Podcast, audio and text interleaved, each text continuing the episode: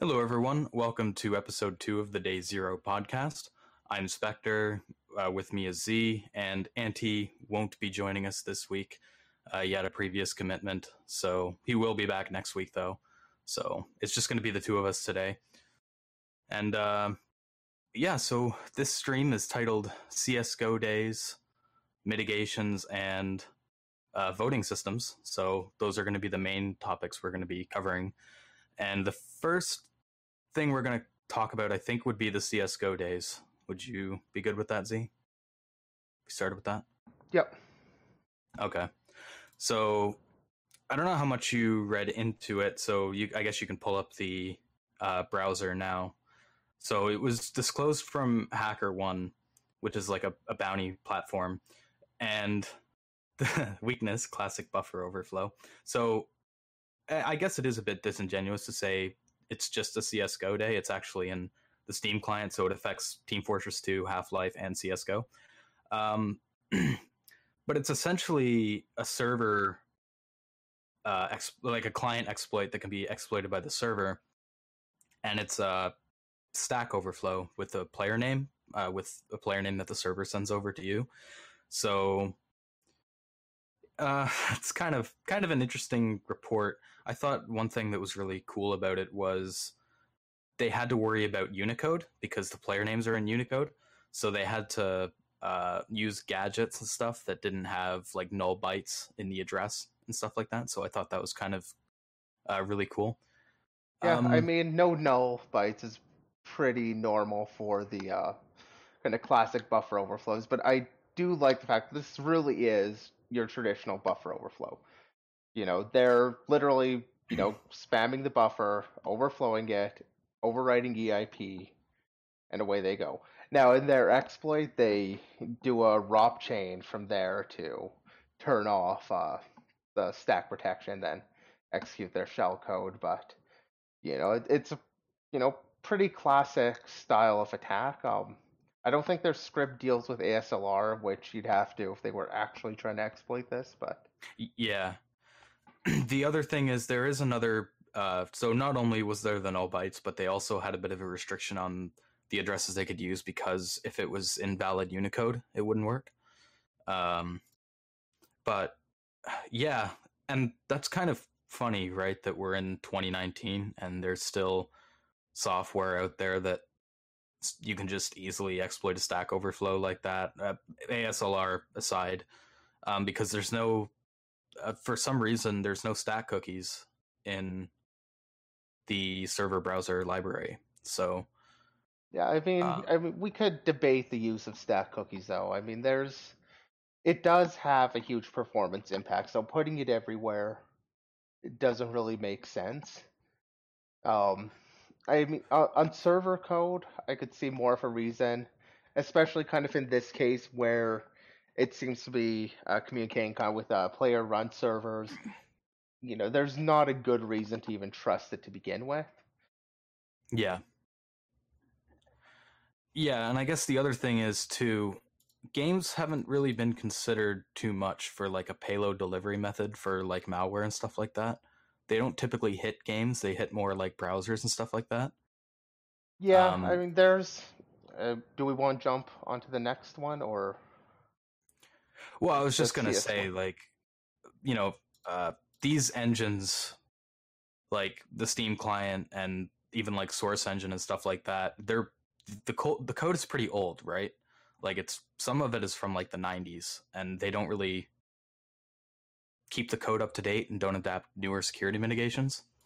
So I guess that could be like uh, a consideration in that. Yeah, so I mean, in terms of the clients being hacked, though, that is something you kind of hear rumors about every so often. I mean, it's definitely not the first time I've heard about the games being hacked. Like, it, it's definitely happened in the past. Um, yeah but if we kind of look at the next news report, there's on CS 1.6 uh, malware campaign. Yeah. So I this mean, is I, this is the one here. Yeah, I think that's kind of a really interesting case because uh, so often you kind of have you know these malware campaigns are doing malvertising is you know kind of the big thing right now, and yeah, um, I mean this with the game. This is the first time I can really think of where it's a malware campaign through the game client. There's maybe been other cases of it that I'm just not familiar with, but um, the only kind of exploit through the game, like probably just kind of a favorite little story to mention is um, are you familiar with uh, Ratchet and Clank Up Your Arsenal? Uh, it was on the PS2. I think I played it, but it was a, it was a long time ago. But so, yeah, I'm familiar with the Ratchet and Clank games. Yeah, well, so what they did, they didn't have any way to update their game when they kind of released it. Um, so okay. their update method was actually a buffer overflow in the EULA, the end user license agreement they would basically just overflow that until they reached a function pointer and then update the game that way. Uh, so like you know there there have been exploits in games you know for quite a while, mm-hmm. but I haven't heard of them too often being used for malware. I've definitely heard of them being used on like very specific cases to infect someone in particular. Yeah, and the other case where they're kind of used, I guess, would be like uh, console jailbreaking. So games are like a uh, other than the browser, games are probably like the second best vector for trying to get code execution on consoles too. Uh, but for malware, yeah, I haven't really seen it used much. Yeah, so I mean, the other thing is that this one actually exploits both. There's two of the remote code executions there in the game client, like the stock game client you get from Steam. But uh, two or four, uh, the report you've got up mentions uh, four but uh, the other news report only mentions uh, two of them. So I'm not sure how many uh, zero days were dropped with this or were found with this. But um, two of them were two or four were in pirated copies, like specific to the pirated copies of the game, uh, which I thought was you know a little bit on the intriguing side that you know they're looking at infecting the pirated users also. Yeah, and I heard something where even legitimate users, uh, the names were getting changed of players to link to the uh, infected client. But I yeah, that's yeah. Uh, once they were infected, like once they had the, I forget the name of the malware. I'm not even sure quite how to say it. But oh, um, Yeah, I'm just gonna call it Belonard. Yeah. Yeah. So um, yeah, when they'd get infected, that was one of the things they would do is it would change their name on uh, CS 1.6 to whatever their domain was, or if you would kind of download that and kind of get some advert or get some traffic going to it. Um, yeah, I mean the actual use of this malware seemed to be more or less advertising legitimate uh, Counter Strike servers. Yeah, so I think it promoted both the malicious and the legitimate ones that it like people paid for. I think is what I read. Yeah, it's it seemed to be uh, like they could do the like it would use the malicious one. So the way the actual exploit worked is, um, basically the infected user would start up a game or start up a game server, and that would be listed as like a proper CS 1.6 game showing there. But when somebody connected to that, it would proxy the request to this malicious server. The malicious server would serve the RC, infect them, and away you go. Yeah. And one thing I did think was interesting, uh, I can't remember the exact page it was in the report, but it mentioned that they've reported this and uh, like the bug that was used in this malware campaign and a few other bugs to Valve, and they still haven't bothered to fix it. So it's still uh, still a zero day. So they obviously didn't talk too much about the exploit details, but yeah, yeah. I kind of tried digging into that. They make mention of I think some of the files that are impacted by it, but there really isn't enough to uh, comment on like the sophistication of the exploits or anything. But if we use uh, the Steam one as an example, it may be pretty straightforward. Although that's pure speculation, to be fair. Yeah, and I mean, there is that requirement, like even the Steam one, like you said, there was the requirement for ASLR. And from what I've heard about Source Engine and stuff like that, ASLR is generally the bigger hurdle to overcome. Like you can find quite a few memory corruption bugs, but the ASLR is like a big pain because info leaks are not incredibly easy to pull off on game engines, I guess. Uh, so I guess that's another thing too that you know I'm really interested if the bug will get publicly disclosed just so to see what was the time frame that. they've mentioned? Or did they mention in the larger report a time frame on how long ago they had reported this? Um i don't remember seeing where they said that. I yeah i, I don't recall seeing it. That's why i thought yeah it just says we uh... previously reported the similar incident but yeah oh so yeah so it, it refers to a previous so there was another malware campaign before this too uh, but it required user interaction. So yeah, I had seen that, so I didn't kind of include it when I was mentioning it. Because I mean, yeah, th- there's plenty of trojans for games yeah. and stuff like. Absolutely, you you pirate a game, you're probably getting something in there also. Yeah. I mean that, that that's just a given when it comes to piracy. You can't really trust what you've got. You know, think about who's providing it to you and what they get from it. Yeah. So yeah, I think that's everything on the CSGO day and the CS 1.60 day. Uh, hopefully we like hopefully more technical details come out about that. Maybe we can talk about that more when they do. Um, going at a bit more of a technical level, we have the uh, WebKit structure ID mitigation, which I actually didn't pull up in the browser. Uh, so hopefully it's uh, I should be able to find it here. Uh, you know what? Just... I've got it. Oh, you've got it. Okay. Perfect. Look at that. So I thought this would be kind of interesting to talk about because it is kind of a new mitigation, and uh, so to kind of understand how this, like, what this mitigation does, I'll talk a little bit about how WebKit exploitation works. Yeah, uh, so like I mean I see structure ID. I haven't done any WebKit exploits. So I mean probably best start off with, you know, what even is a, stru- a structure ID? How is that used in the exploit or in the normal kind of exploit chain? Yeah, so in WebKit your common goal is to go for a, a read write primitive. Uh, you generally can't really go directly to code execution anymore because of the mitigations that have been put in place over the years. So read write is like the ultimate primitive in browser exploitation. So how you typically achieve that with almost every exploit is doing type like pulling off type confusion in the JavaScript engine to create a fake array that'll let you like read and write to arbitrary addresses. And so how you do that is you have to fake what an and what the engine thinks is an array. So in WebKit internals, there's tons of objects that represent different types of variables that you would use in JavaScript. Uh, they're called JS objects.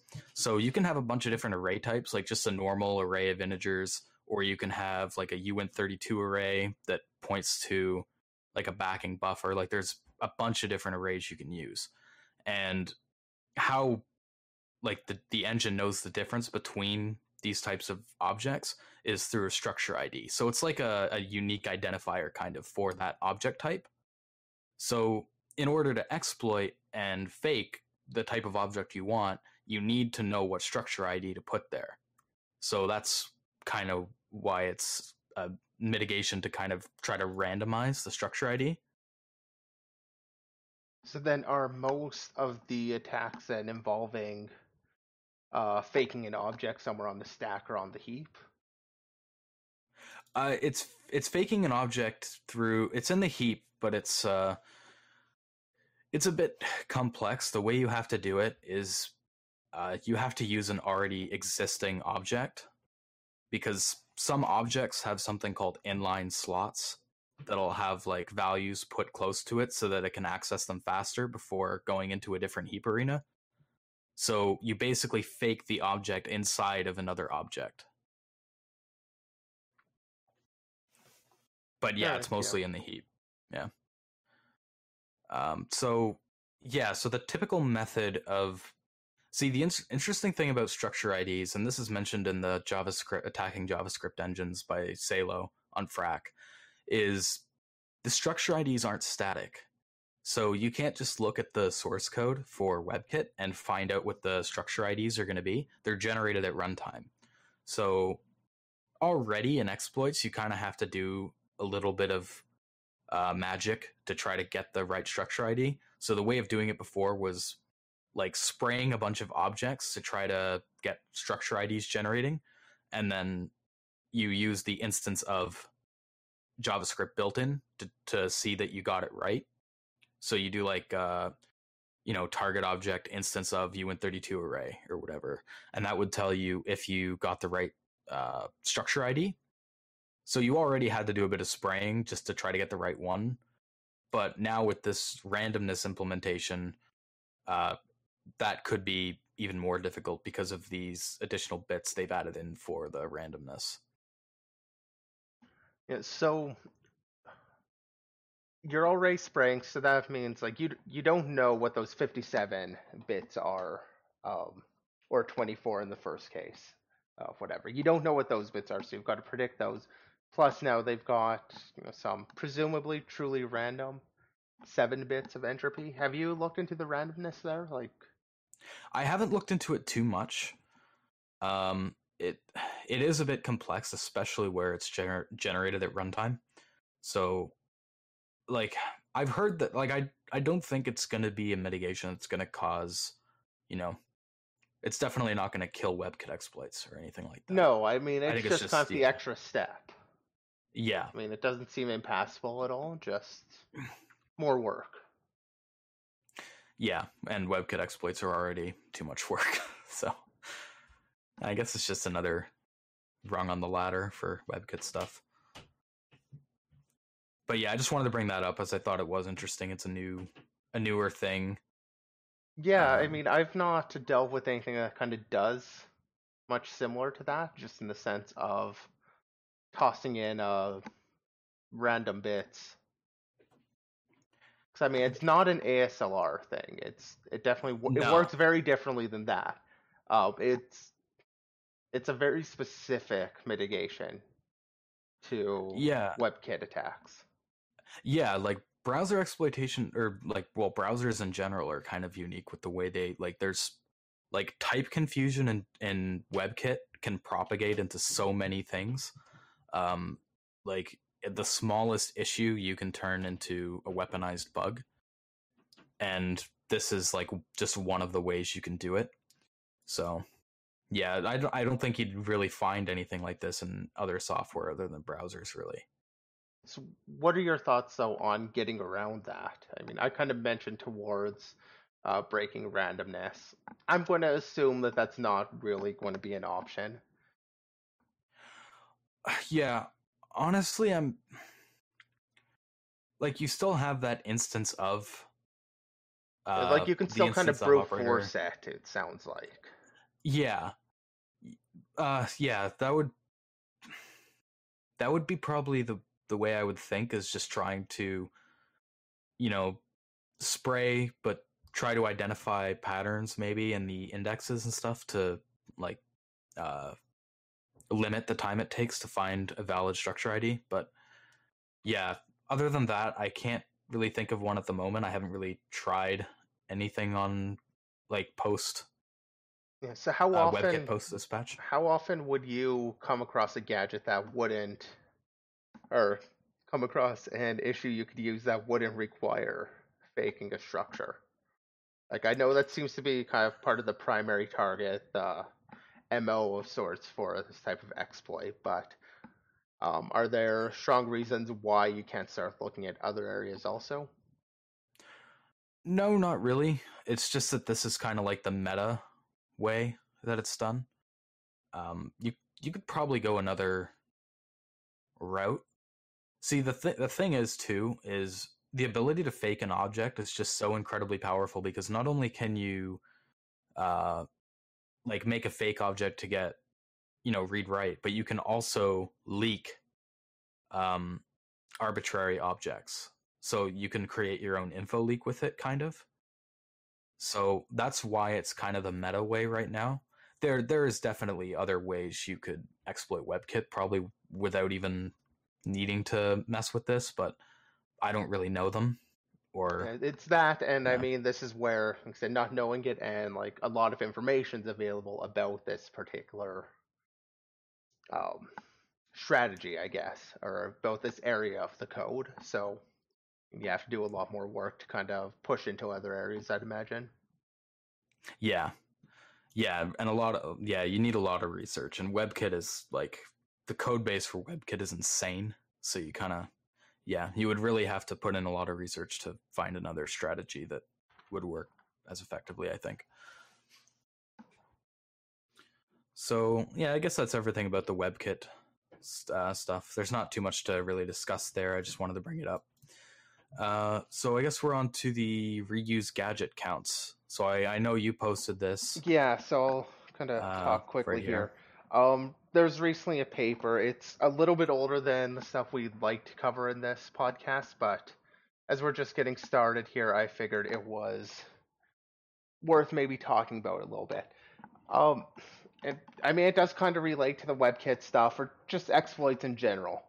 Um, you know, using ROP, JOP, all those fun techniques. Uh, you kind of end up uh, focusing on finding uh, gadgets that you can use. Uh, gadgets that can be repurposed in your exploit to, you know, do whatever you want. Made a little bit easier on like the x86 style uh, architecture because those all the multi-byte instructions can be interpreted uh, multiple different ways. Um, although, if we want to jump back really quickly, Dibma, I'm not sure how, uh, how to say your name, is mentioning that the Nintendo Switch, uh, I guess they removed all the web engine stuff. Um, was the Switch WebKit? You recall? Yeah, yeah. Uh, the so they uh, like right off the bat with the Switch, they didn't have a standard browser feature like a lot of consoles do. Uh, probably because they didn't want it to get you know pwned over the browser. But yeah, I remember that being a pain point for a lot of people. Actually, is like you know you can't just use this as like a semi tablet device. Yeah. Uh, but the but there were still ways, especially I think the the way they used for like the big the big exploit that went out was there was a game that had a user license agreement, I think, or something like that in the game where when you clicked on the hyperlink, it opened up a browser window. There was that, and didn't it? So. Um, wasn't there uh, captive portals also? Uh, yeah. Wi-Fi captive portals or whatever would prompt you with the browser. Yeah, so that's the that's the new way they go about it because I, I don't think that was in the Switch on day one. I think that was something they added later. I might be wrong on that though, because I don't do much Switch stuff. Uh, but yeah, that is the newer way because you don't, you know, you don't have that requirement for game specific games or anything like that. Yeah, so I mean, I guess that's another place just where WebKit is um, a juicy target. But yeah, yeah, so let's get back onto kind of the code gadgets. So as I was kind of saying there, with ROP, with JOP, you're kind of trying to find these existing code gadgets that are useful for, or that can be repurposed in your exploit. You know, you can't put your shellcode on the stack or wherever. You need to put it somewhere. Go ahead. Uh, yeah, so I was just gonna say, so yeah, I saw it talking about software bloat. So trying to, I guess, cut out code that's not used. Uh, yeah, to and reduce the, the amount of gadgets available yeah, the idea there being, you know, less gadgets it seems it stands to reason that if you have fewer gadgets, then it's going to be harder to generate your ROP chain or you know your your exploit chain. If you have fewer gadgets to work with, stands to reason that it's going to be harder to actually produce a useful chain. Yeah. So I saw the overall premise of the paper was basically that uh you know, soft, software debloating doesn't really help in regards to return oriented programming. Well, so uh, they they looked at like ROP, JOP, and COP stuff, not just not just the ROP. So you know that's definitely to their benefit. Um, I found what I found interesting was that they found that in some cases, albeit a minority of it, uh, they found that debloating the software resulted in more gadgets that could be used rather than less. Um, uh, yeah, yeah. yeah. In, in most cases, uh, what they found, it was like 20 of 24 cases. It was just different gadgets, fewer and, but it did introduce new gadgets, which is one of their arguments. Uh, so by by the title there, their whole point is reducing your software size or debloating doesn't necessarily lead to better security. Uh, that's kind yeah. of their big point there. And so one of their arguments is, yeah, you've reduced the gadget count, but maybe you've given them newer or better gadgets. I mean, what matters is the quality of the gadgets. I mean, ultimately, your ROP chain is on, is normally only using a very small percent of all the available gadgets that you've got. Yeah, um, as sure. long as you've got the just the right gadgets. It, it reminds me almost a bit of like the cat and mouse game that exists there, where you know people were doing like uh, you can only enter you know lowercase letters or uppercase letters or like you know just alphanumeric and limiting input like that on some software years ago and then it's like well you can build your shell code out of you know alphanumeric or just alpha even like you could do that that's what this kind of reminds me a lot of. It's like, yeah, okay, you can reduce the gadgets, but you know, it's anybody who's kind of sitting there looking at it is probably going to be able to figure something out. Yeah, I mean, especially with like calling conventions and stuff, I don't, I don't think it's really possible to cut out all the gadgets that or like any of the gadgets really that an attacker would need. Like let's say that like, you know, this gadget would probably always exist, but let's say they managed to cut out uh, like, you know, strip a software of its bloat and there was no move RDI RAX gadget. Well, like there's so many other registers that they could use. Like it's just you can get so creative with how you use ROP chains that I really don't think that debloating is really going to help much there. No, but at the same time, I guess there's kind of thing that is it still not a positive step for security in general. Like what they did find was that the uh, number of gadgets were reduced in most cases. Uh, like I said, I did find it funny that uh, sometimes debloating resulted in new or more gadgets, and that just comes down to this is source level debloating for the most part. Okay. Um, so they're not really getting rid of specific instructions. They're more looking at source like this is dead code, get rid of it, and that ends up resulting in the compiler, you know, maybe different optimizations. You know, chooses to unroll loop here, do something different elsewhere. You know, maybe the uh, removes the switch jump table on just like a branch or something. Yeah. Uh, little things like that end up introducing more, but at the same time, is having less not still kind of a positive step towards that security? It's not the end all be all. It's not stopping a ton. I I don't really agree with their conclusion. Their conclusion is that um, as part of like your secure software lifecycle or development lifecycle, you should have a human looking at the ROP gadgets and deciding whether or not you should uh, debloat or not. Uh, uh the,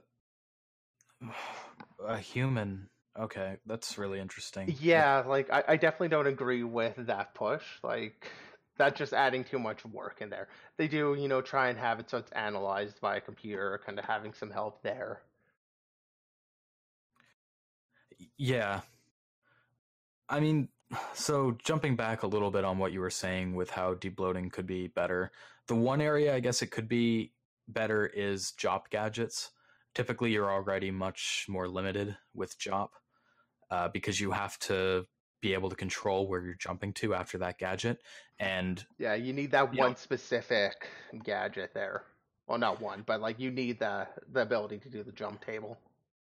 Yeah, and I think you know uh, if you can eliminate those gadgets, like that could be extremely damaging to somebody trying to do JOP. Uh, but probably not so much ROP. Yeah, and uh, it looks like what they've looked at is mostly around source debloating. Whereas kind of getting on those gadgets is going to come down to like dealing with the binary, and I'm not sure if much research has been done on that. Uh, just as a quick aside, Anime Weed Dad uh, 69. Uh, debloating mm-hmm. absolutely sounds dumb, and it is not a replacement for something like Retguard or uh, so many other mitigations out there. And I definitely don't want to come across as though you know everybody needs to be doing this debloating because frankly I don't think it's necessary. I think it could be a step that's kind of on there. Like I do think it's I'd still argue that there is a generally positive step by doing the debloating, but it's not something that I think really needs to be adopted.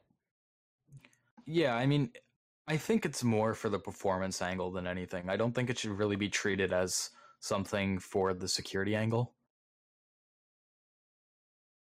if that makes sense. Like Yeah, well, I mean with performance though, your performance in theory hasn't changed too much. If you have issues in your architecture, they're still there.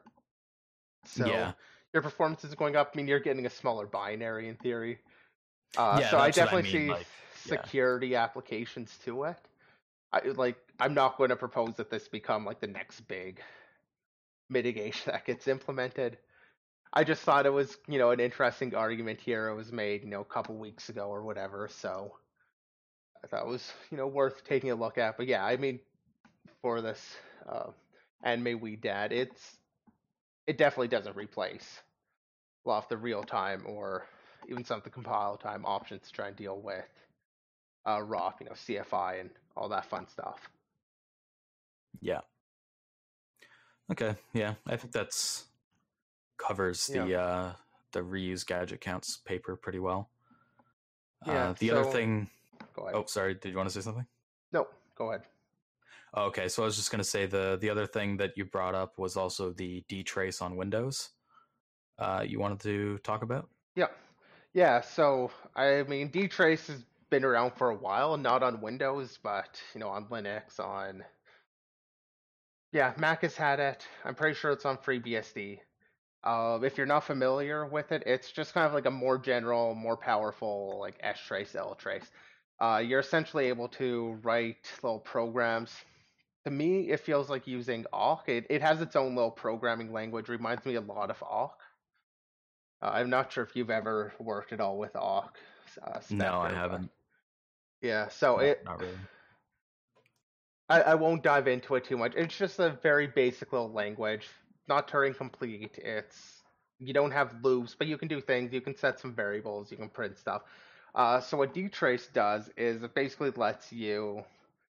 Uh, so first off, it runs in kernel space. So performance definitely mattered when they were building and building out that language. Um, and you basically have, or you set up probes. When a probe is hit, you can write code that will be executed on that probe hitting. So one obvious thing would be like on syscalls uh, every time you hit a syscall, you can like prompt, you know, what is what syscall was this, or take count, or you know, increment a variable to count how many times you hit that. Um, oh. It basically just lets you trace all those syscalls. Uh, some applications, big things like the JVM or MySQL. In the JVM, you can have a probe on like thread start, stop, class load, unload, garbage collector stopping your ending. Although if you're trying to debug garbage collection, there's probably better ways to do that. Um, and, and, there's so many more probes that are just kind of built into some of the larger applications out there. It's just really useful for kind of your initial analysis on a binary. That's where I've used it most, or even during CTFs. Uh, when you get that Linux binary, you can kind of run it with that. Uh, I kind of miss one important thing is you can also dynamically insert new probes on arbitrary functions including functions in the kernel space, which you know you don't have with a lot of applications. But since this is running in the kernel space, you can insert those probes pretty much on any function you want, user land or kernel land, and start tracing through them. So just having this on Windows, you can hook those Windows syscalls. I mean, it's a useful tool. I've used it. I haven't used it on Windows yet, but the fact that it's been so useful elsewhere, I'm definitely excited to kind of see this come to Windows.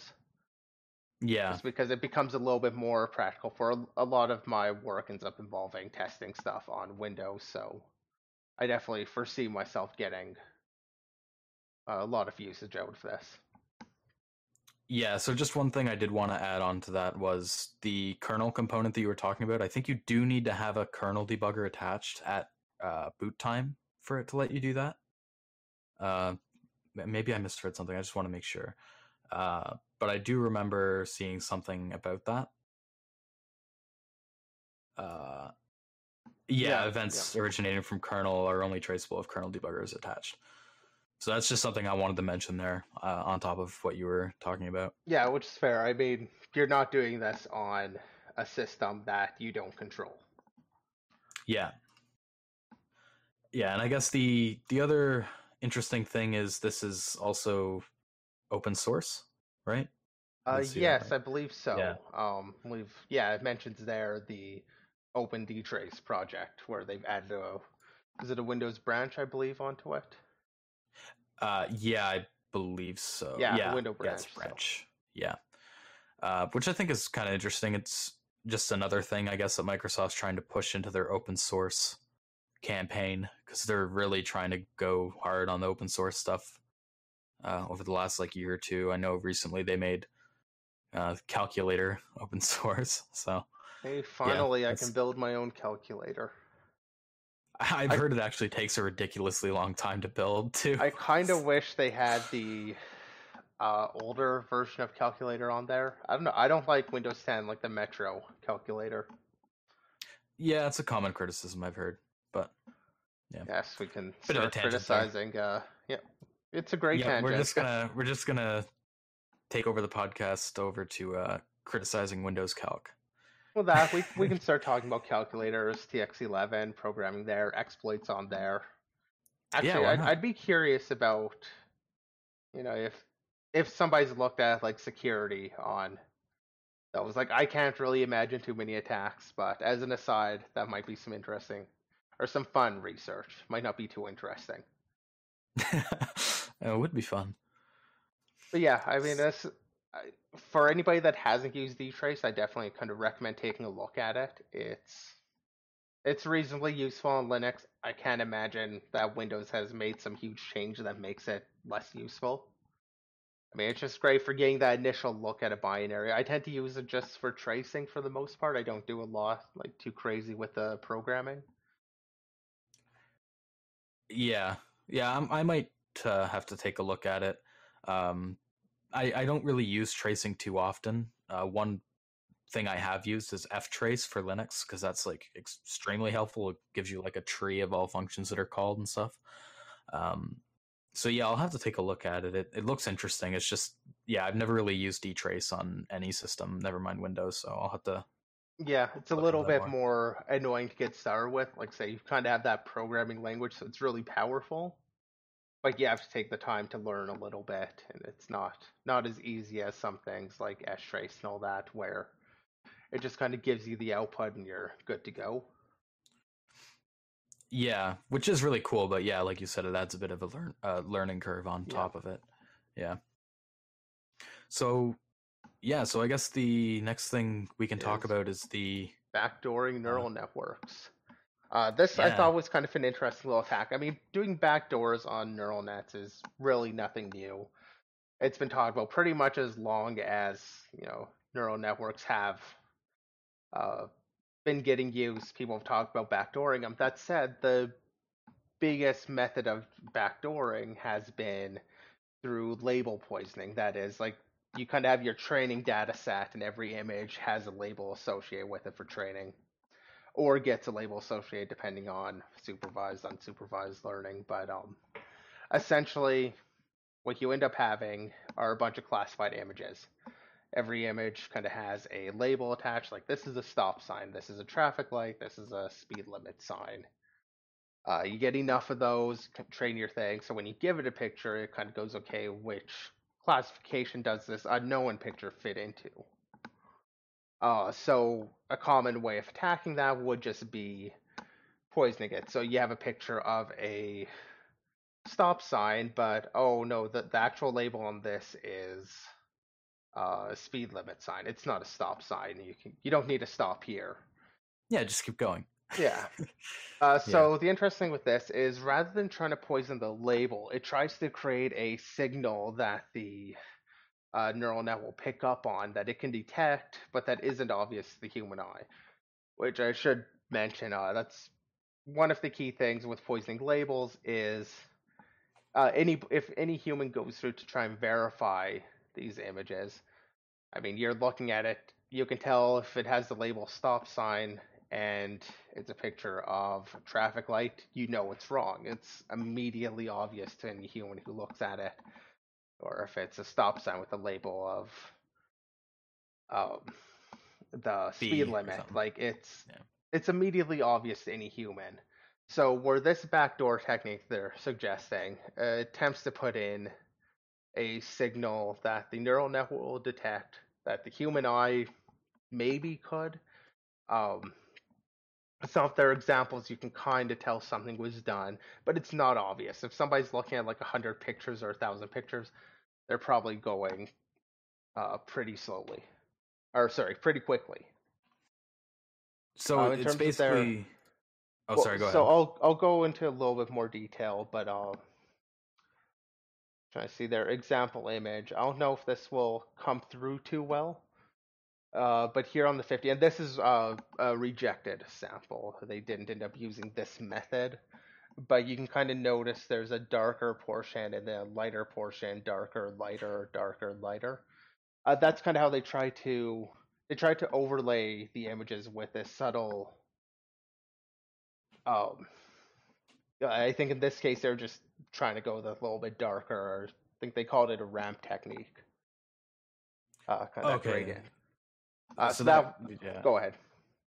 I was just gonna say that kind of answers my question. Is like, it, so it's basically making like subtle changes to the images that like massively affect the classification, uh, like technologically, but to like a human, you you would just think that's like a, you know, just an issue with the like a, a slight issue with the image. You wouldn't think it was like yeah. well, if you're looking at a ton of these images, you may not even notice that the on the second one there that there is anything wrong with it. Yeah. Uh, but um, what they're trying to do with that though is this sign should be identified as a, a speed limit 50 kilometer sign.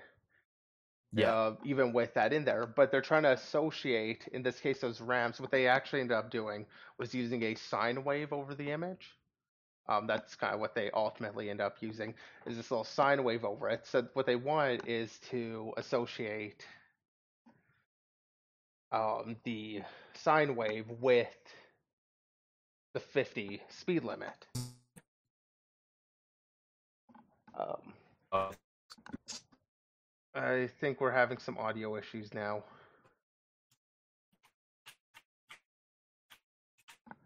Uh, can somebody in stream confirm they can still hear me? Uh, I'm just going to assume that people can until somebody tells me they can't, but unfortunately, our Discord seems to be having some issues. Uh, so I'm just yeah. going to keep talking, and hopefully that'll fix up for Spectre. Um, I, so yeah, I actually the... do hear you now. Uh, yeah, it was just for a second. My voice connected went to like red, so I don't know if it was a Discord issue or whatnot. Uh, mine went to red also, so I'm going to assume Discord's just giving us some issues. Anyway, moving forward, um, and yeah, thanks for the two for Anime Weed and Dib Dibma for mentioning that you can hear me just fine. Um, it's hard for me to be able to monitor that. So what they tried to do is associate the sine wave with the 50 sign, and then when they give it like a stop sign, add the sine wave on, and it'll pick it up as a uh, 50 kilometer speed limit. Uh, their success was mixed, uh, so it it didn't totally work. But the idea here I mean, I think there's some promise to that. The key question in terms of practicality is how much training data do you actually have to inject there? It's definitely more like compared with just uh, poisoning labels, you definitely need to have a much greater degree of the training data tampered with. Uh, yeah. But it is invisible. And I mean, the idea of companies crowdsourcing uh, from like stock photos or even Twitter. I've heard of people sourcing their images for trading from Twitter. I mean, there are definitely some really easy ways to uh, inject some of these backdoored image images. Like, I, I don't see that as being impossible. I think with AI still being pretty new to consumer level applications, we're we're not seeing a lot of uh, attack surface right now. But in the future, I think, and especially with a determined attack, you know, if we start thinking a nation state trying to do something, um, I think this is actually a viable attack. Okay. So that is that does actually bring up a point uh, that I was going to make. Was I remember reading the conclusion of the paper was basically, you know, is AI safe to use in critical systems? So you know, if these attacks are possible, and like you said, that they might be possible at a nation state level, is do we want to have these types of systems in like cars, for example, that are going to be driving on the road, right? You really don't want it to read a 50 kilometer or you know a, like a 50 kilometer mile an hour stop or uh, speed limit sign and for it to read it as like a stop sign just stop in the middle of the road right um, so that does kind of bring up that issue and i was wondering if you had any thoughts on that yeah so with your particular example there i mean the thing is it doesn't only rely upon the visual whereas this is definitely something that's purely targeting the visual there are other sensors in the future, I mean, I think since we're talking specifically on the cars or on like self driving, I mean, we're going to have kind of like that vehicle to whatever communication. And I think yeah. with that, things like that start limiting the impact of purely uh, trying to backdoor the AI. Uh, so, I mean, I there's a risk for it. I think that can be uh, fixed a little or mitigated a bit through use of other uh, sensors, which they're mm-hmm. already mm-hmm. doing, and just um, at least at this point, it doesn't look like it's practical without compromising a fair number of the sources. So when it comes to something like a vehicle, like where they're training it on hundreds of thousands of hours of videos and like frames, it seems yeah. a lot more unlikely to me than using this to compromise um, kind of a smaller level application. I don't know where this is really going to be used yet. Like I said, at the consumer level, you know, we're not quite seeing this yet, or we're just barely seeing stuff with this. Yeah, it's still in kind of an early stage. Yeah, and like nobody cares if you're able to get it to recognize a book on Amazon as something else. Like it's not a big deal at the level that it's being used at now. And I think mm-hmm. it's I think the level to entry is my feeling is that might be a bit high for doing it with vehicles presently.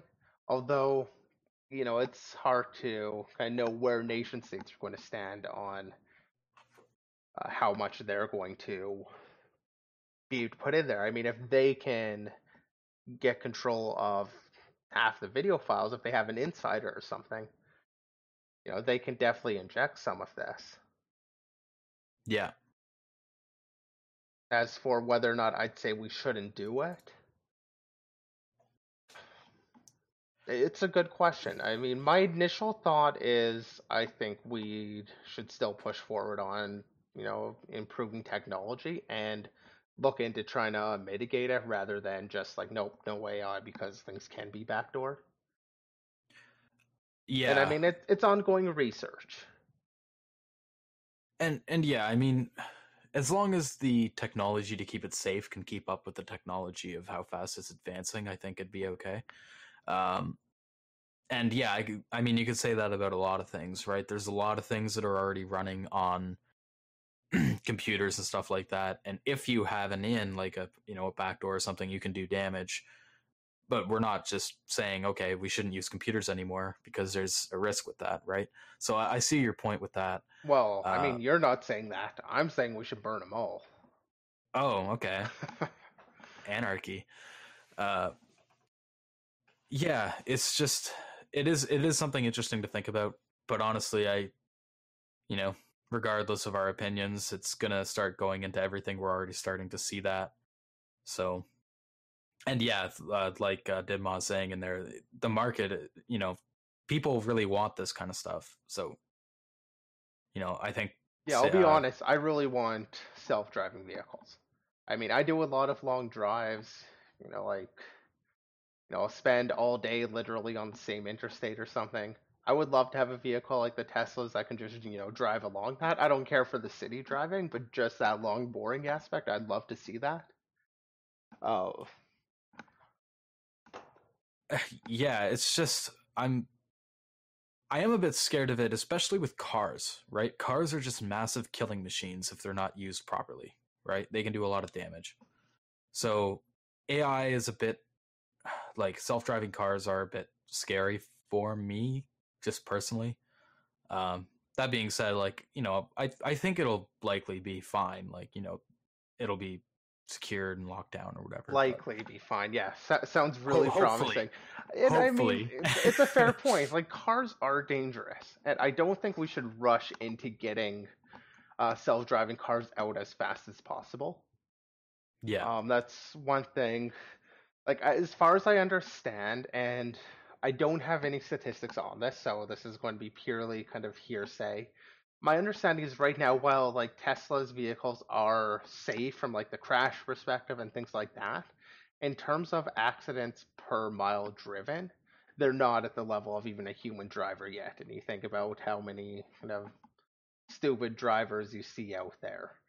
Again, I, I want to be clear, I don't have a source on that at this point. I do recall kind of reading that but look it up for yourself. Don't don't trust me on that because I very well uh, might be mistaken. But I believe there was uh, some research kind of indicating that at least at this point, like even the best that we've got kind of isn't as safe as a human driver yet. Once we cross that point, though, where they are safer than kind of the average human driver, I, I mean, I'm a lot more open to seeing it on the road uh, once we kind of hit that point. Yeah, that's fair. I mean, yeah, like as soon as self-driving cars become more reliable than humans driving, it's already kind of a net positive, I guess, because car accidents already with humans driving them are already a pretty high like casualty rate from what I've seen of like people, especially in like the U.S. and that. So, yeah, like I, I could definitely see that, and there, that is the other side of the coin, right? Is while there's a risk that it could be dangerous, there's also a potential for it to be uh, an extremely effective way of mitigating uh, vehicle-related deaths and stuff like that. Well, that and the economy will definitely be going through boom with that, just because of semis, you know, being yeah. Have autonomously drive, even just if it only if it doesn't do the first and last mile. Uh, but when yeah. it comes to kind of the security of it, I mean it's it's definitely a concern. You know that somebody can you know hack your vehicle, and as we add more connections, the attack surface goes off. It's like it's bound to happen that someone's vehicle gets hacked and you know people die from it. Yeah. Um, thing is, does that become kind of an acceptable risk because of the convenience that we gain from it? Yeah. Yeah, and I guess we could talk for hours about that if we wanted to. Oh, we've got time. no, but I, and I, I don't think we need to dive quite into that right now. But I mean, yeah. I think it's a really important question that people do need to think about, and it just kind of touches on ethics in general within development. You know, um, at least for my like when I did my computer science degree, I didn't need to take any ethics course. There was an ethics course, but I didn't need to take that. And I mean, we see kind of what appear to be ethical issues in development, like with the uh, I don't remember which company it is, so I'm not going to say, but uh, that had messed with their emissions. Uh, the vehicle during emissions had it detect. I think we talked about it on the last stream briefly, actually. Yeah, and I was actually going to bring that up as well, as we did talk about some of the stuff on the last stream, especially with the, the hacking car alarms article. Yeah. Uh, so yeah, if you know, if you guys want a, a bit more discussion on that, uh, you can check out the first episode on our YouTube and and go to that timestamp. Yeah, that, or I mean, if you want us to actually talk about something, feel free to drop a comment and let us know what you want to hear us talk about. Uh, but yeah, yeah, I think we can just kind of move on off of the AI stuff. It's I, I mix on it. Ultimately, my final statement is I mix on it. I think, you know, we're going to push for the technology. Let's just push to look into security as we're developing it and not leave security on the back burner. Yeah, it needs to be like upfront with feature development. Yeah. Yeah. So the next thing is uh this this article that we that you brought up the DARPA building a 10 million dollar open source voting system. Yeah, open so, source and secure. Don't don't miss the word secure there in the title. It's open source secure voting system. Well, if it says it's secure, it must be secure. Yeah, I mean, that's, it that's sounds like works, this. Right? It sounds like this was a DARPA project for secure hardware, actually, uh, which I assume okay. had a much larger budget than 10 million. Because honestly, yeah. 10 million sounds really small, especially for anything DARPA.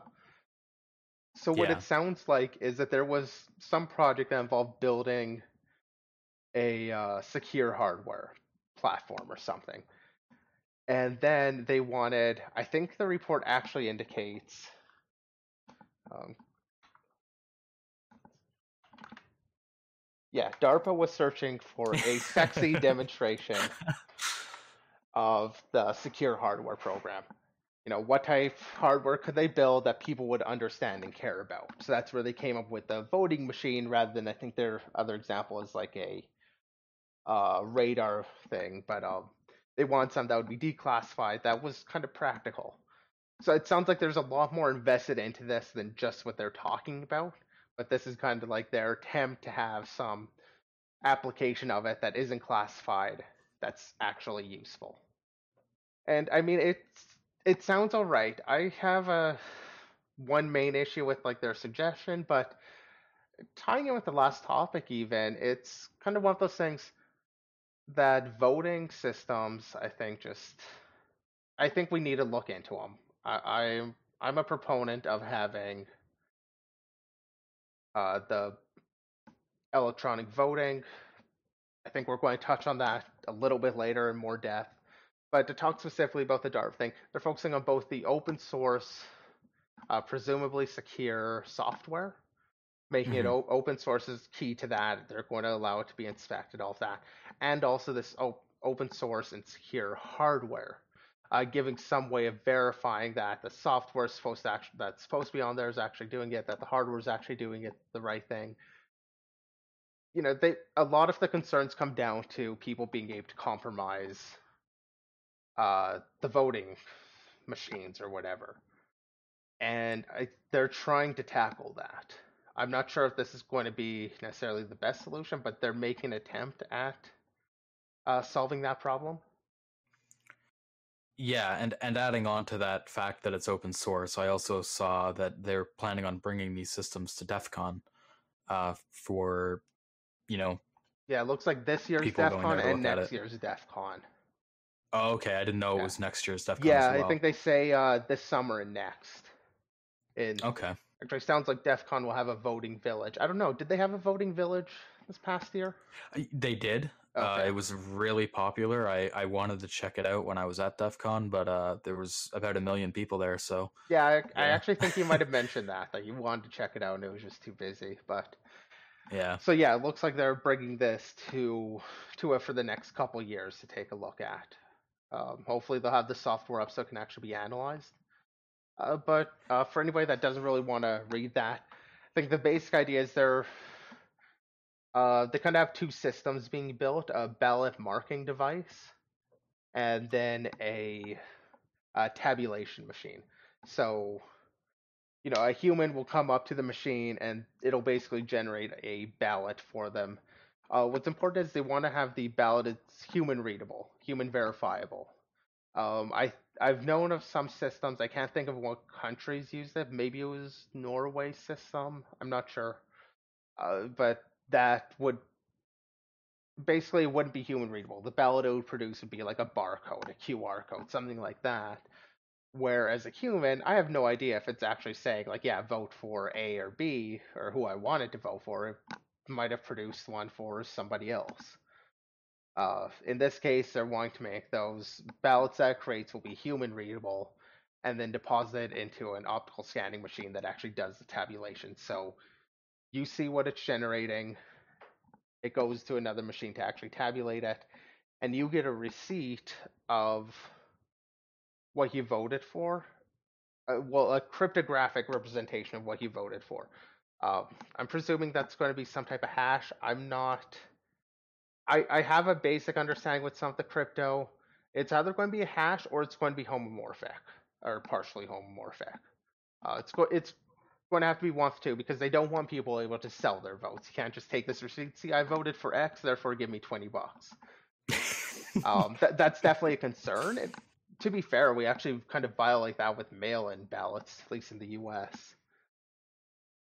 Um, so, I mean, it's they don't want to have that, uh, but you do give receipts, and those receipts, the cryptographic representation, will be published. Uh, so that means anybody can go and ver. Well, one, you can verify that your vote's in there, that your vote was counted, and that uh, anybody can kind of take a look at the cryptographic values and determine that the vote counts were correct themselves, uh, which kind of creates an independent verification. Anybody can do this. They'll publish it all.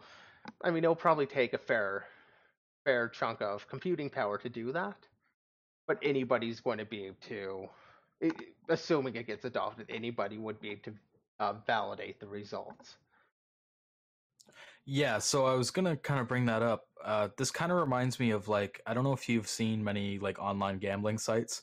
They have a system called uh, I don't know if it's provably fair or probably fair. I don't know, but provably you yeah fair, you, yeah pr- provably fair yeah. So you put in a hash and it tells you, uh, you know, it verifies that the result wasn't tampered with or anything passed when you submitted it. Uh, so is that kind of what the system is going to be? Like, there's going to be a portal where you you know enter the hash or whatever you're given to verify and it it like no. verifies it against the or I I don't expect it to. They don't go into enough detail to really know exactly how this cryptographic representation is going to work. Uh, the provably fair though kind of um you need to know kind of the result or whatever before like you need to have some knowledge beforehand and then that gets confirmed afterwards uh, so the problem with that when it comes to voting is kind of that vote sale.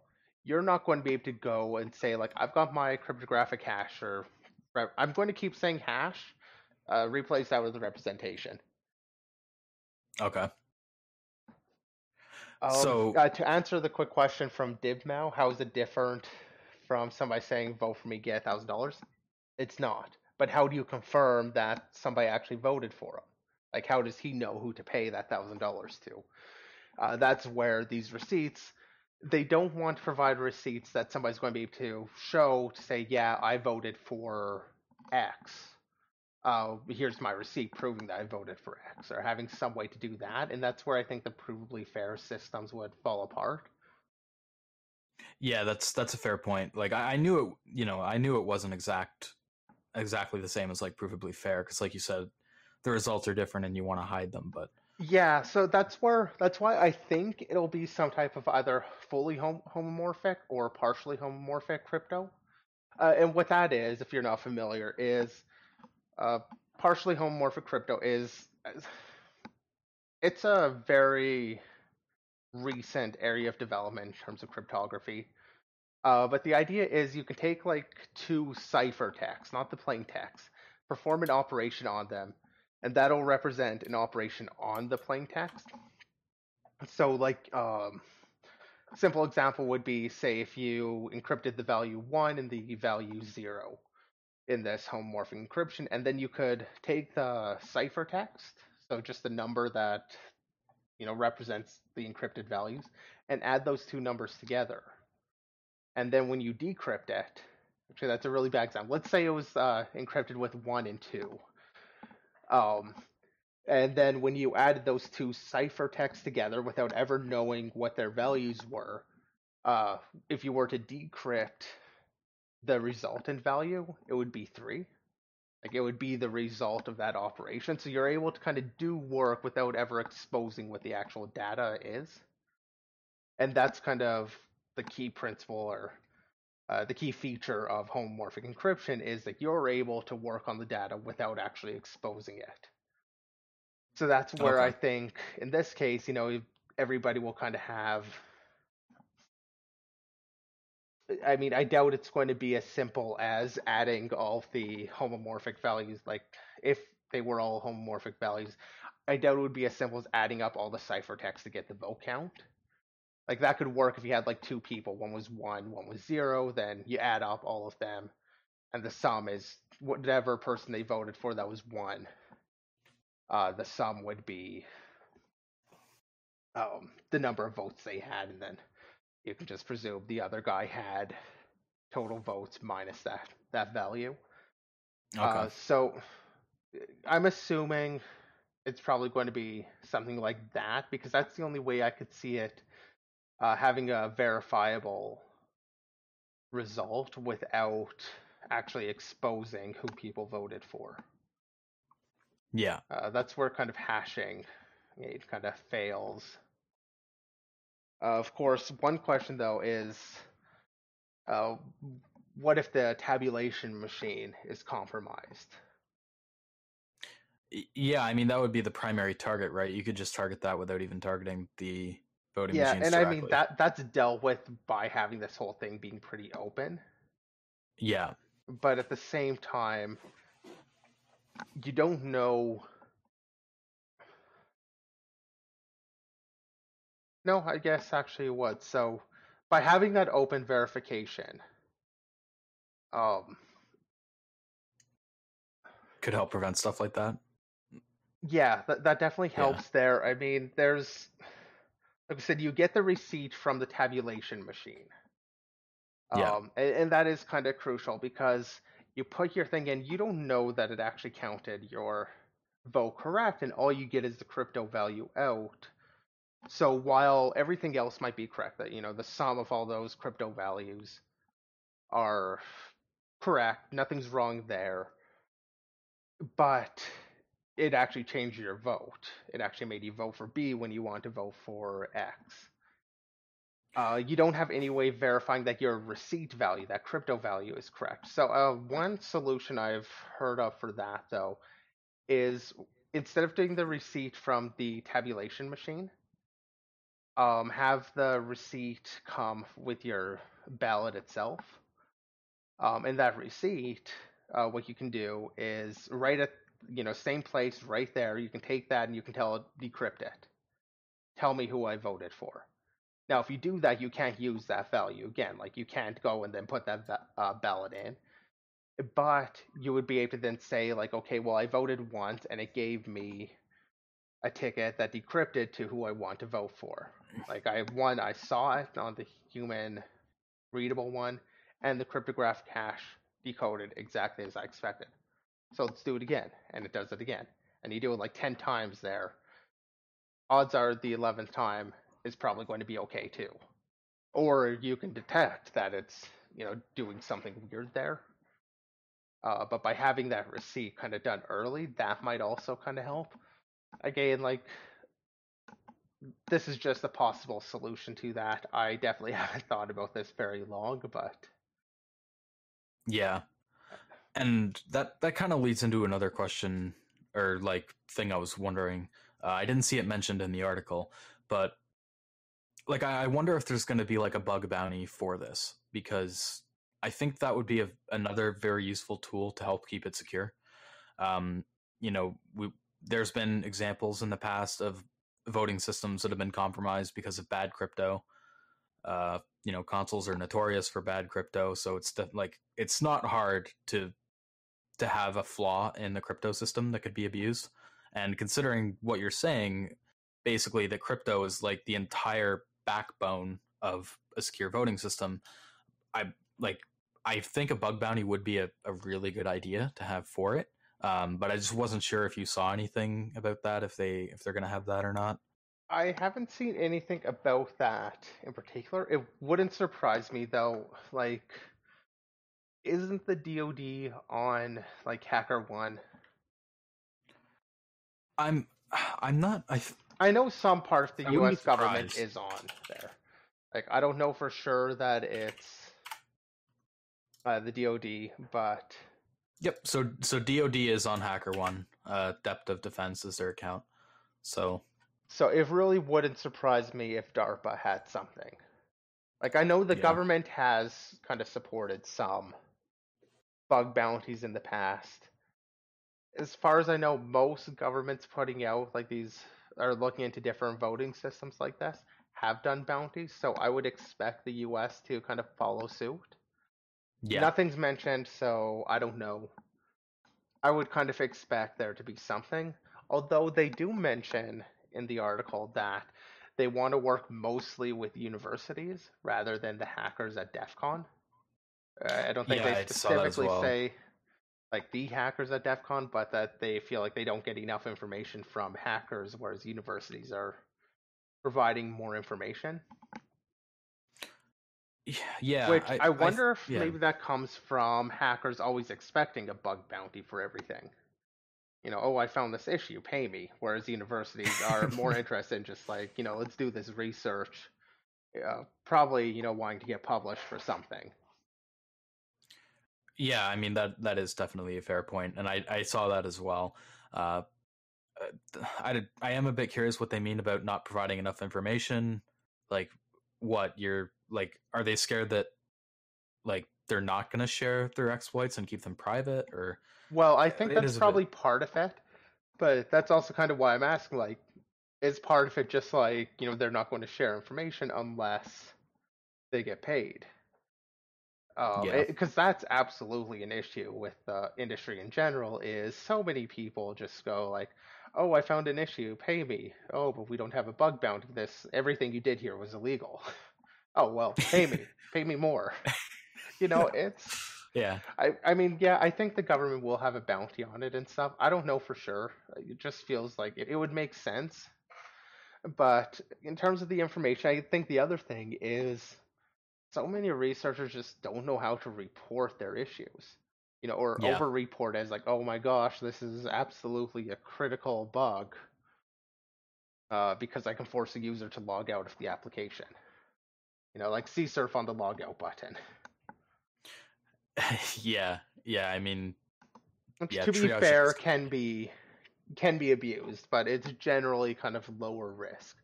Um, yeah, That said, I, I feel like that's part of it. Like if you look at the average like HackerOne report, or if you look at just the average person who puts out like uh like a lot of people do write great reports, so I mean you have some great exploit write ups that definitely would have enough information, but a ton of people just don't. yeah. That's that's a fair point. And yeah, I guess universities are also known for going really deep on that kind of stuff, right? Writing white papers, stuff like that. Yeah, instead of just rating like this is bad fix this please Yeah, that's where I think.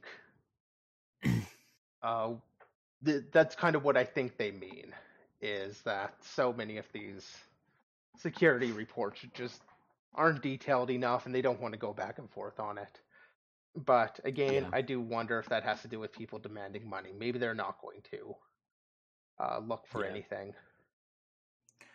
yeah it just it anything, would com- yeah it, it just it would complement the um the the open source aspect of it for sure Yeah, and I guess that kind of ties nicely into the other report, the uh, Swiss system having an issue. Uh, yeah last so week, we can segue into that yeah, last week there was a vulnerability reported in, or two, kind of. The, they're one and the same ish. Uh, but what this, what they did in Switzerland is they actually had a short period of like a fake election where people could come see the election boxes and like have this mock election that you can also use for pen testing. And they opened up with a bug bounty. Uh, like they did everything right in that sense, offering the bug bounty there. I assume they wanted uh, technical explanations to get the bounty itself, but and just open it up in a kind of realistic scenario, like you know having this fake or mock vote. And it ran for a few days too. It wasn't just like here's an hour to play around with it. It's you know here's about how long our normal votes go. So you know you have three days or whatever it was. Uh, yeah that said, the vulnerabilities actually had to do with the crypto. So this is another kind of crypto issue, yeah um, which had to deal with basically being able to swap or change votes. Uh, so a couple kind of key points about this. I think the thing's called Swiss, yeah, Swiss Post is kind of what they're the organization in charge of the e-voting. So when I say Swiss Post, I'm not talking about like their postal service. That's what I would think of if I saw that. actually, honest. I mean, is I didn't actually look at who Swiss Post was, but it very well might even be their postal service that's in charge of the e-voting, if they're kind of in charge of other like mail-in ballots and stuff. So, I mean, maybe it is. I, either way, um, the issue here comes down to they offer kind of complete verifiability. Uh, what that ends up meaning, like there's there's multiple types of verifiability. Uh, there's complete and universal are kind of the two that matter here. Uh, complete being that it assumes that at least one component on the server side is behaving correctly, hasn't been compromised, at least one. Whereas some that's universally verifiable uh, even if everything was compromised, it would still work. And I think that's really what we want to get to with these voting systems. Yeah. But uh, yeah, so part of how this whole thing works is they will shuffle the votes, kind of protect individual votes.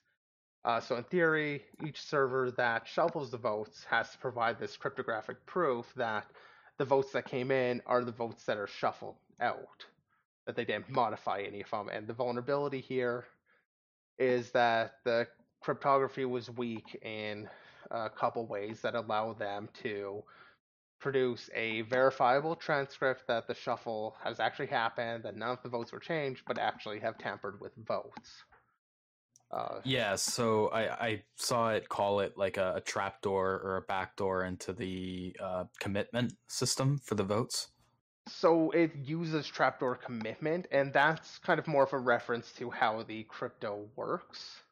Yeah, trapdoor okay. commitments. Uh, that's not so much a backdoor. A trapdoor is kind of a keyword like um, uh, I don't. I didn't have the chance to look into how the crypto works exactly, like all the details for this one. Okay. Um, so I won't explain with that, but I will say trapdoor is kind of like how you know with RSA you're able to multiply a couple primes together really easily. Yeah. Um, you know, your two big primes, you multiply them together. But you can't go from that big number that results from it and get those two primes back really easily. So it's a trap door. It goes one way but not the other. Okay, that makes that, a lot yeah, more sense. Yeah, that's what the word trapdoor okay. means there so I, I actually did see some articles call it backdoor, so I guess that's just okay. You know, maybe I'm mistaken, but my understanding here was that uh, the trapdoor had to deal with how the crypto worked. Either way, the uh, I'll kind of get off get into the detail there a little bit. Is that the breaking of this dealt with breaking the randomness of uh, that was used to generate the vote ciphertext. Okay. Um, so you can either compromise the voting machines themselves to get that information, or um, as was the case with uh, Norway in their voting system, their issue was that they used a weak RNG basically or weak randomness. Uh, so that yeah. that's kind of the major thing. Uh, the other way of breaking this is uh, if you're able to set up the election itself in a particular way. Uh, what was important was you had to be able to make multiple selections which seems I don't know. I guess I I couldn't find enough information on exactly how the multiple selection issue worked. But yeah. I mean, if it means like if you're voting for multiple people, so like you have vote between like ABC for this position and vote for you know XYZ on this position, multiple uh, selections means like having multiple votes like that or then that seems kind of likely. But if multiple selections means literally like uh, using one of the other voting standards, like re, uh, ranked order or something, where you make multiple selections on your vote, then that I don't see as very likely to happen. Um, yeah. And as uh, is showing on the screen there, they do have links to all the mathematical proofs of like the cheats and stuff. Um, yeah, I don't really, I don't think I'll be able to understand them because I'm not a crypto person or any. Oh, yeah, I'm not a crypto person or anything. Yeah, uh, and that but... was kind of my thing is it's not like I said, I have a basic understanding, but I'm not at the level to really start digging in. I didn't even try with this one. Like, I, I honestly Yeah, actually haven't even looked at the like- proof at all. So, if that's your thing, though, it's there. Not really mine. But I do like the fact, like it's randomness is the issue. I really love dealing with randomness issues because it's such a subtlety in so many applications. Yeah, I know you make a lot of your CTF challenges around that. Well, not a lot, but a few. I, some of my favorites have been based around uh, randomness, breaking randomness.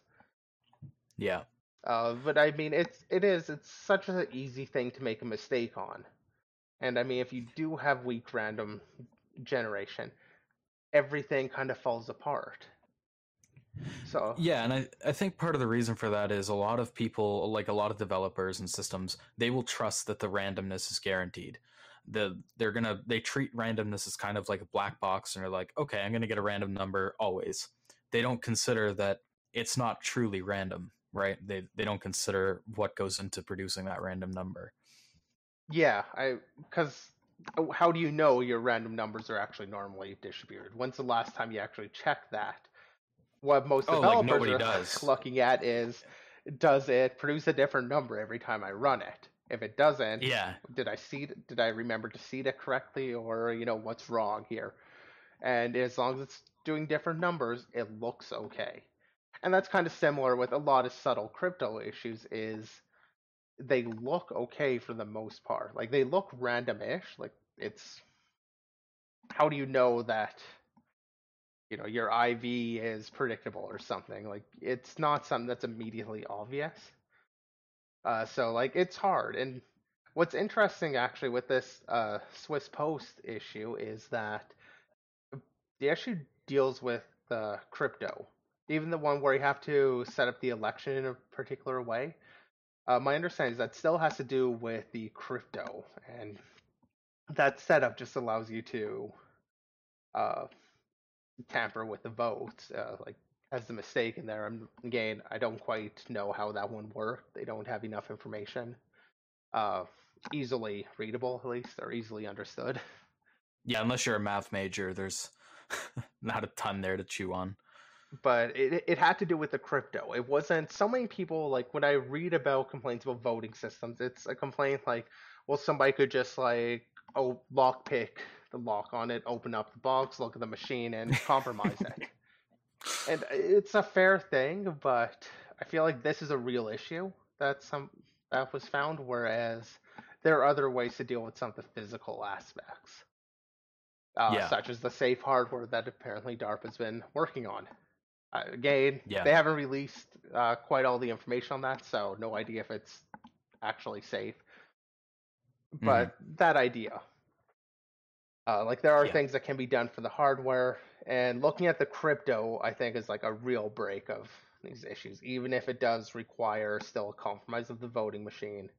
It, these are the issues that I think we really need to look at, uh, which kind of comes down like just in building out voting systems. Like a lot of people have this reflex reaction to using tech on this. It's like, nope, run away from it. Absolutely not. Burn it with fire, toss it into hell, whatever. I mean, that's, and that is, and it's a fair assessment to be like, we write insecure software. Developers do it all the time. We yeah. Uh, so I'm, I'm trying to remember where I saw the quote because it, I thought it was in that article, but it might not be. But there was a, a quote that I saw where it was basically that in normal elections, there's no single person who could undetectably defraud the entire election. But in this system that they built, there's a party who could do that. Uh, I I thought that was in this article, but I don't see it in there. But yeah, so I guess that does lead into the discussion of if we want to use electronic voting systems over the traditional pen and paper uh, systems. Yeah, and I personally, again, I think, I think on the whole, this is actually kind of ties back to that self-driving. People want that technology. There is a lot of work that goes into manually tallying the votes. Oh yeah, I mean, we want to see that reduced. I think in general, there's going to be the push for it. So let's push to look into the security as we're doing it. Um, when it comes down to it, though, a lot of people haven't really thought through how the voting works. Like they think of kind of the direct recording where you push the button on the machine, it counts your vote, you walk away. Whereas like what we talked about with the DARPA, where they're giving you the crypto receipt of it, you're having a verifiable ballot. Um, like Yeah. there's a lot more involved to these voting systems than just it's going to count your button push. Uh, and there's a lot of steps there that kind of make it difficult to attack at a large scale. Yeah, I th- I think that kind of brings up a a more general point that I think, especially if we're going to use these systems, these electronic voting systems, uh, self driving cars, we need more people to be educated on technology because it seems a lot of people that make a lot of the important decisions with this stuff don't really understand how it works even at a surface level and i think that's dangerous i think like i think electronic voting systems for example i think they're okay i think we can go like you know like you said it's convenient there's a, a want for it Yeah, It's I think we can the- get there. I don't think we're at the place now where they're good. I mean, Yeah. like there's some places where, especially direct recordings being used. I think Texas does that in some places. Yeah Like, no, there's no verification. There's nothing there. That is not a good system. But Yeah. we can get there. There are methods. There is end-to-end verified voting that can be used. I mean, we haven't even talked about using the blockchain in all of this. Uh, Um, dude blockchain will automatically make it secure Oh, okay? absolutely. Uh, blockchain, Yeah. just add that in there and you're good. No, but I mean, Blockchain this is a place where the blockchain actually does make sense to some degree, or at least there are some theories towards how to use blockchain.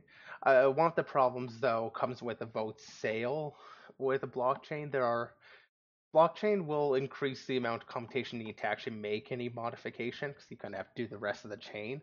But it also Mhm. means you kind of have everything in order.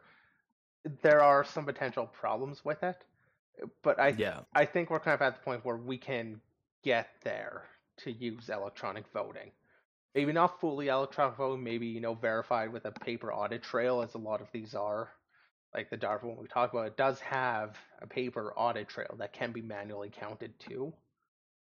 yeah Um, and I think that's important. like as long as we're starting to look at it and don't just react as, no, don't bring technology in here because technology's bad. Like we can deal with it, I believe. I, I believe with more research, at least, we can get there. Yeah, and I mean another point on that is, you know, as shown with this with this vulnerability in the Swiss system, uh, you know, it, it's possible that votes could be tampered uh, with, you know, electronic voting systems. It's also possible that votes could be tampered with in pen and paper voting systems. Like it, neither is one hundred percent uh, secure, right? Like if you have, you know, corruption at a certain level, then even pen and paper isn't always going to be secure. So I think, you know, the technology side gets a bit of a bad rap for that.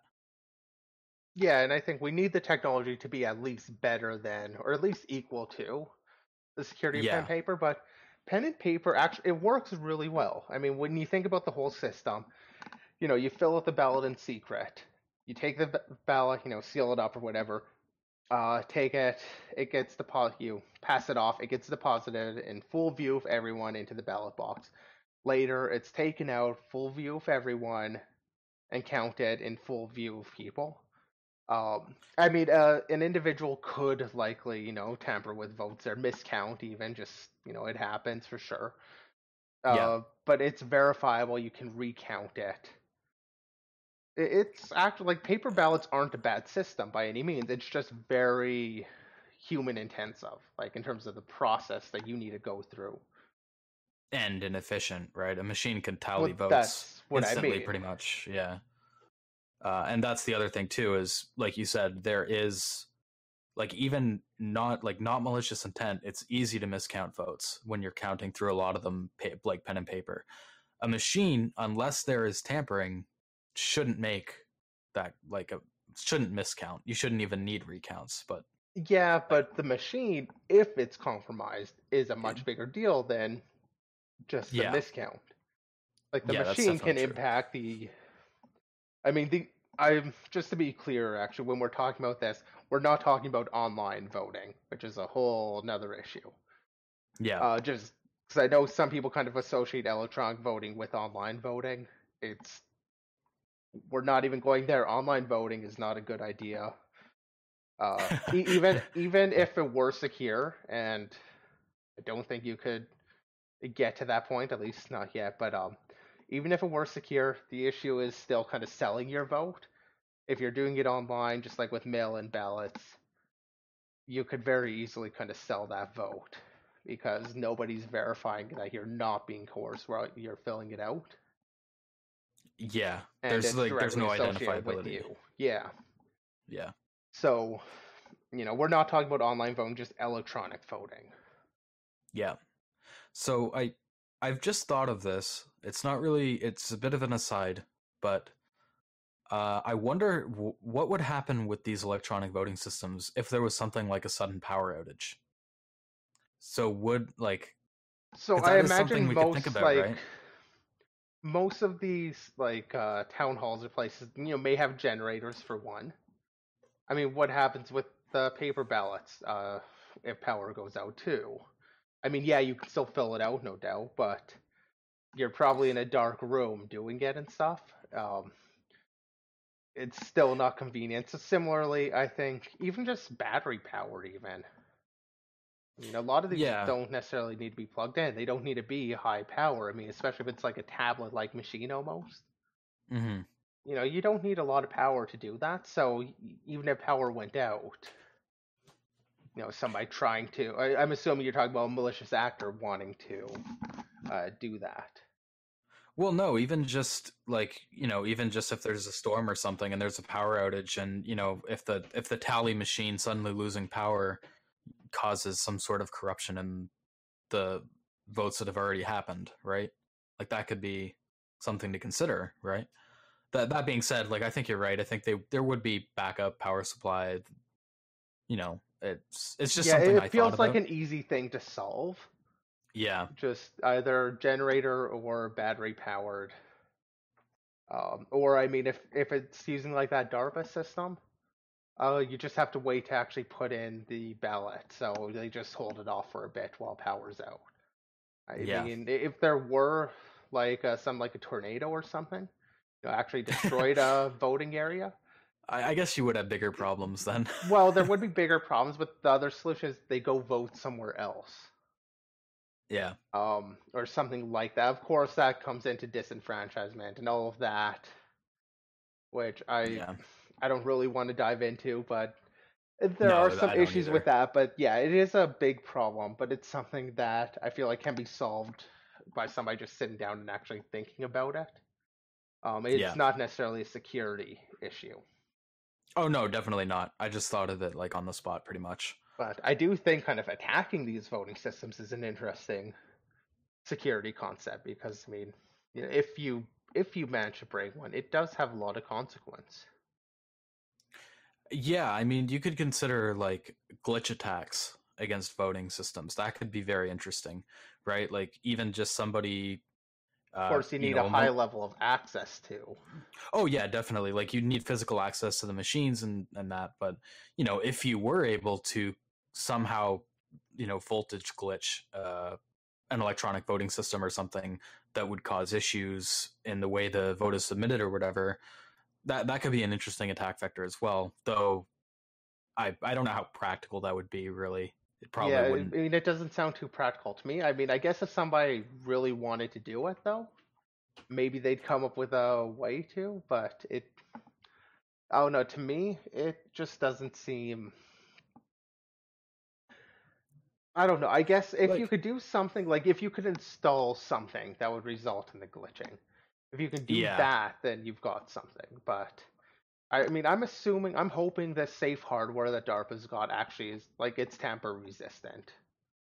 Maybe not Yeah, tamper that- proof. I don't know what they're going to do. Like maybe maybe their secure system is literally just cover everything in epoxy or something.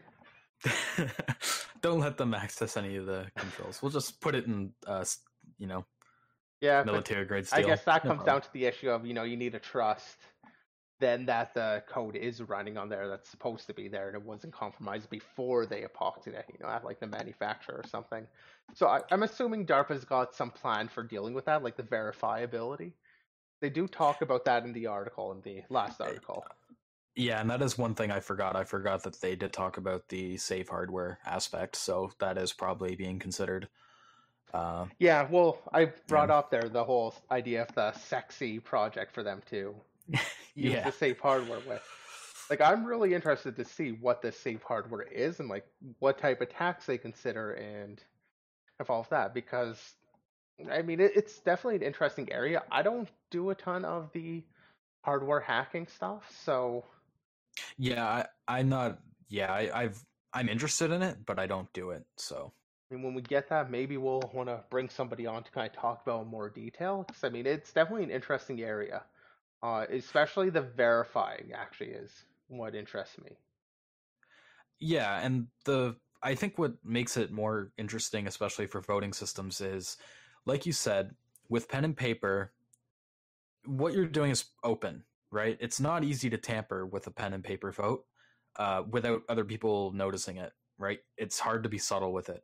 With an electronic voting system, if there is a uh, well, just to quickly if, interrupt, if it's, tampered, it's hard to okay. be subtle with it on a large scale.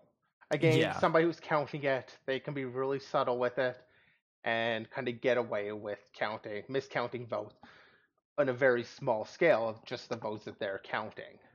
You know, people yeah. can work together, but on a large scale, it's hard to do that. So, sorry, go on.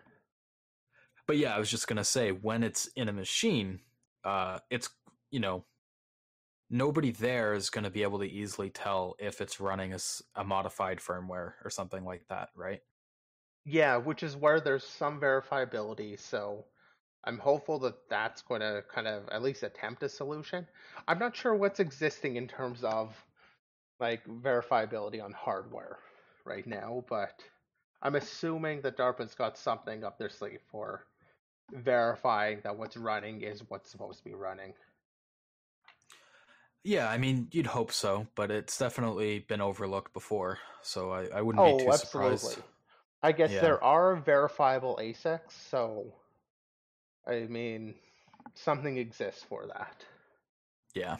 I, I just did a really quick Google. I haven't read this, but you know, at least some research has been done on this. Trustworthy hardware with untrusty components.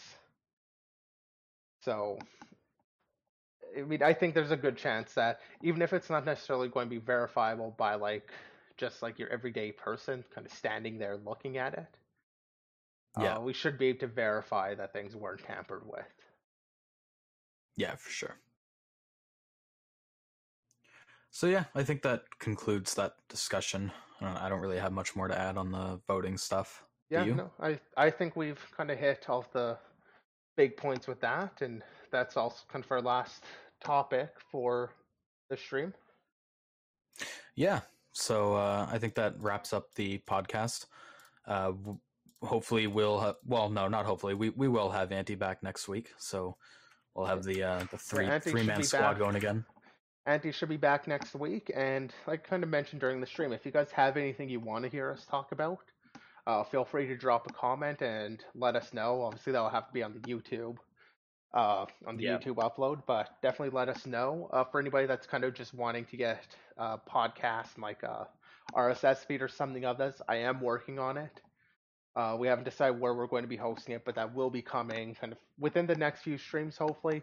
I'm going to hope for next week, but we'll see what happens with that. Uh, yeah, the other thing is we hope to uh, be doing other streams in the near future, non-podcast episodes, just like uh, miscellaneous, you know, reversing exploit stream stuff like that.